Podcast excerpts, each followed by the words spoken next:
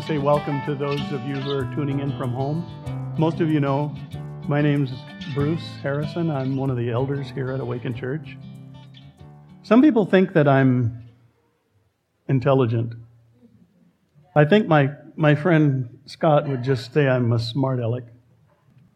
I do kind of think outside the realm of normalcy, and I don't know if that's intelligence or just dingbat goofiness, but I do have some things that I want to talk to you about today. Four things, actually. I'm going to start with the first two. I want to just make a statement, and then I'll talk about it later, but just don't throw things yet. So, first of all, I want to say God is not in control. Hmm. Somebody's ready to think about this. The second thing I want to talk about is what is the real purpose for which Christ has set you free? Now, when I say God is not in control, it should be obvious if you just look out at the world today. If God was in control, why would we not have harmony everywhere?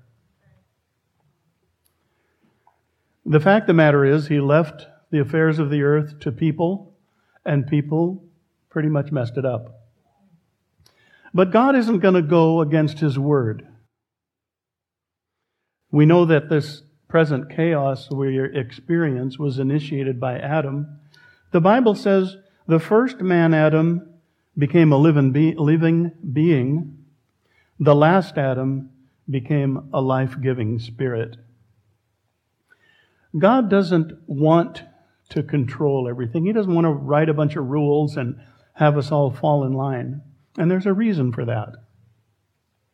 He doesn't want to control us because he wants us to become mature people of self control. Now that brings me to my second point, and that is somewhere in my notes, you know, I usually just digress from my notes and say, forget about it. And I probably do a better job when I do that. But I want to say that there is a purpose for which Christ has set you free, if in fact he has set you free. If you have received Jesus' sacrifice on that cross so many years ago, and there's so many benefits from that. We know that we're cleansed of sin and forgiven. We're delivered from many things sin, self and selfishness, Satan, circumstances, shame, sickness. We're placed in a family. We're given the power of God through His Holy Spirit,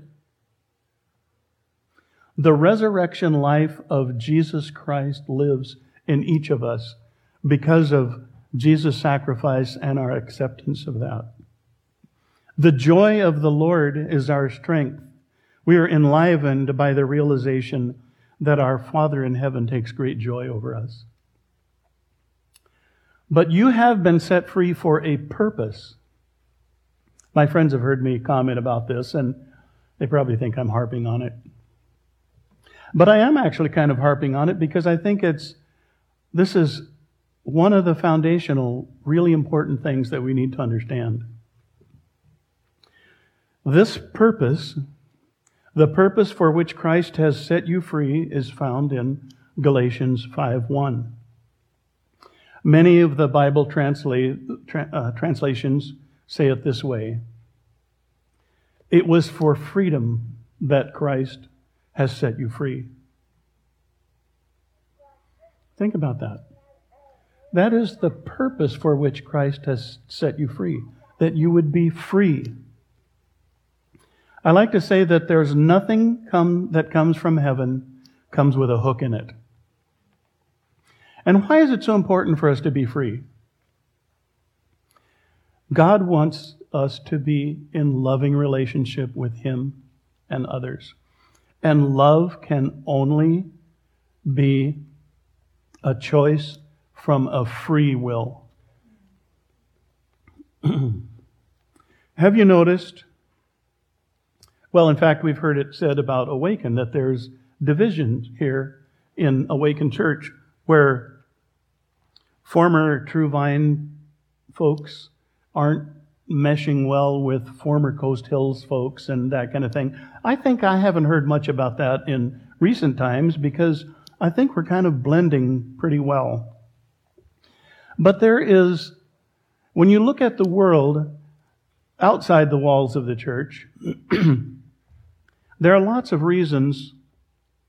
Well, I don't know if these are reasons. Well, let me just put it this way. Divisions can be recognized in these several ways, and others as well. There's really um, um, quite a political division in our country. And people are, um, can I say, vehement? Sorry, four cylinder words. Um, people just really get jacked up about this stuff. How's that for vehement? Sometimes we see things creep into the church like just weird spirituality. Um, there are all kinds of conspiracy theories. Sorry, I've got kind of a hoarse voice a little bit. Um, but the one thing that I want to mention that I think is more of a dividing thing than those, and something that's really prevalent in the church, is this idea that freedom is the privilege to exercise your rights. I contend that a free person doesn't have rights and doesn't need any. I can be absolutely, completely free being persecuted in a foreign jail. Now, I just want to mention to my friend Dennis Gex, who's kind of a political lightning rod here, that by no means do, Dennis, by no means do I mean to, that we should shirk our responsibility and our civic duties. I think the least of our responsibilities is to make reasoned choices and vote. It's kind of like helping one another, providing for your family, and that kind of thing. Thank you, Dean.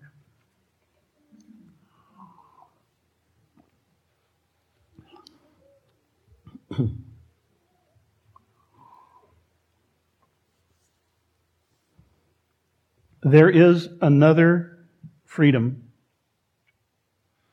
that is available to each of us, and that is simply freedom in surrender. There are things that we just won't give up. And those are the things that can divide us and augur against the love of God that should be resident in us and available for everybody.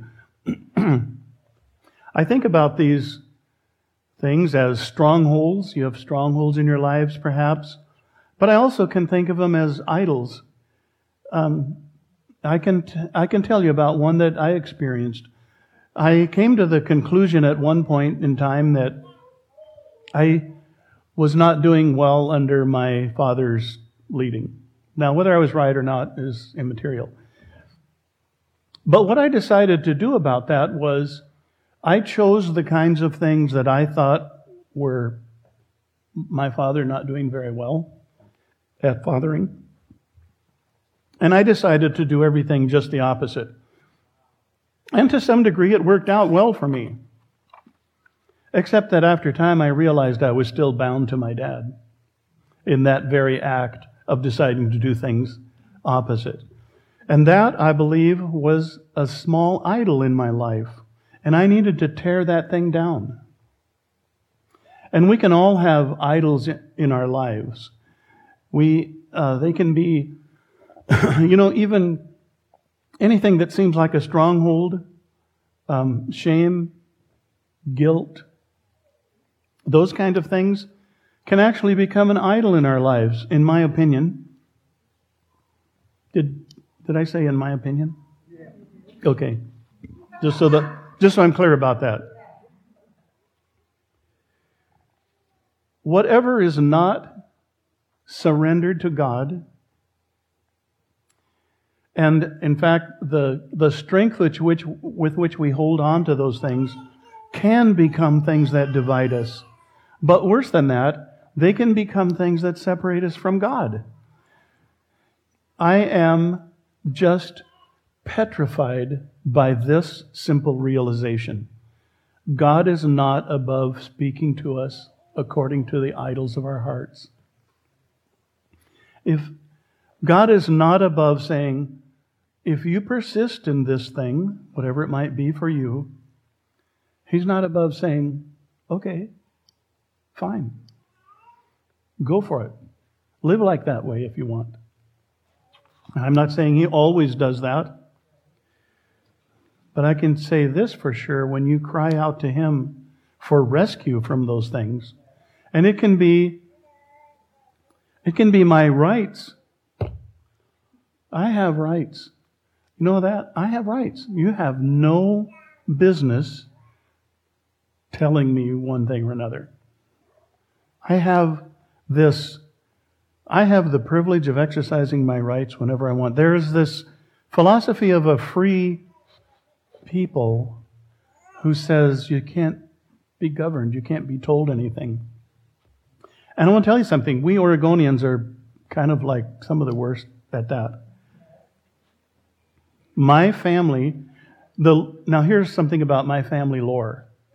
Now, this is not from study, this is just hand uh, passed down from generation to generation. The genesis of my family was somewhere between here and St. Louis on a wagon train. And we emigrated from the United States only to find out that when we got to Oregon Territory, somebody had already established a government. And um, we, my family, would have just kept going, except there's an ocean in the way. And th- so, so, so I'm really steeped in my rights. I have a right, and that is one of the strongest strongholds that I see uh, among us, and in fact can be an idol. I want, I want to make sure, uh, how should I say this? I really don't want to talk at you. I want to talk to you. I want you to hear what I'm saying, and I want you to understand it and take it in. I want you to recognize that there are things that work in, in your life, probably in each and every one of us, that is a stronghold or a small idol that is not surrendered. I like what Dean says about the universal sign for surrender. As it happens, it's also the universal sign for victory. I love the fact that Dean pointed out those things go, uh, they're the same. And that's the way it is with the Christian life. The more you surrender to God, the more victory you have. And so today, we're going to have a time. I know it's difficult to just surrender. It's difficult to just lay things down that inhibit your really experiencing the fullness of the freedom for which Christ set you free. So we're going to have some people here praying.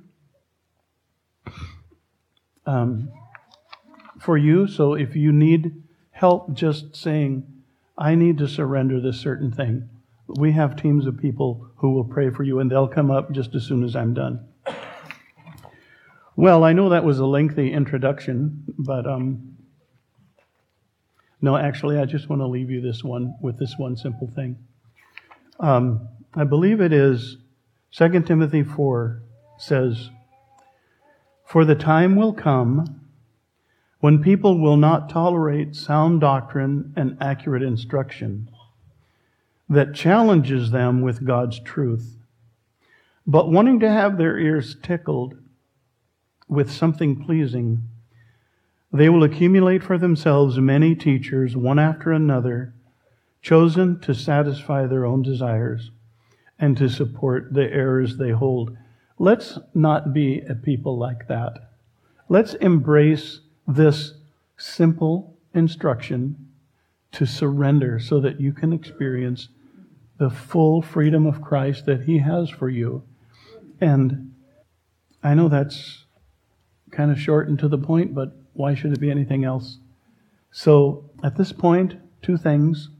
I'm going to invite the prayers to come up to be available for you. For the rest of you, I just want to say that you can be dismissed. It would be good if you stay and pray as well, just praying for the people who come up. And please don't miss this opportunity. Come up and have somebody lay hands on you and pray for you.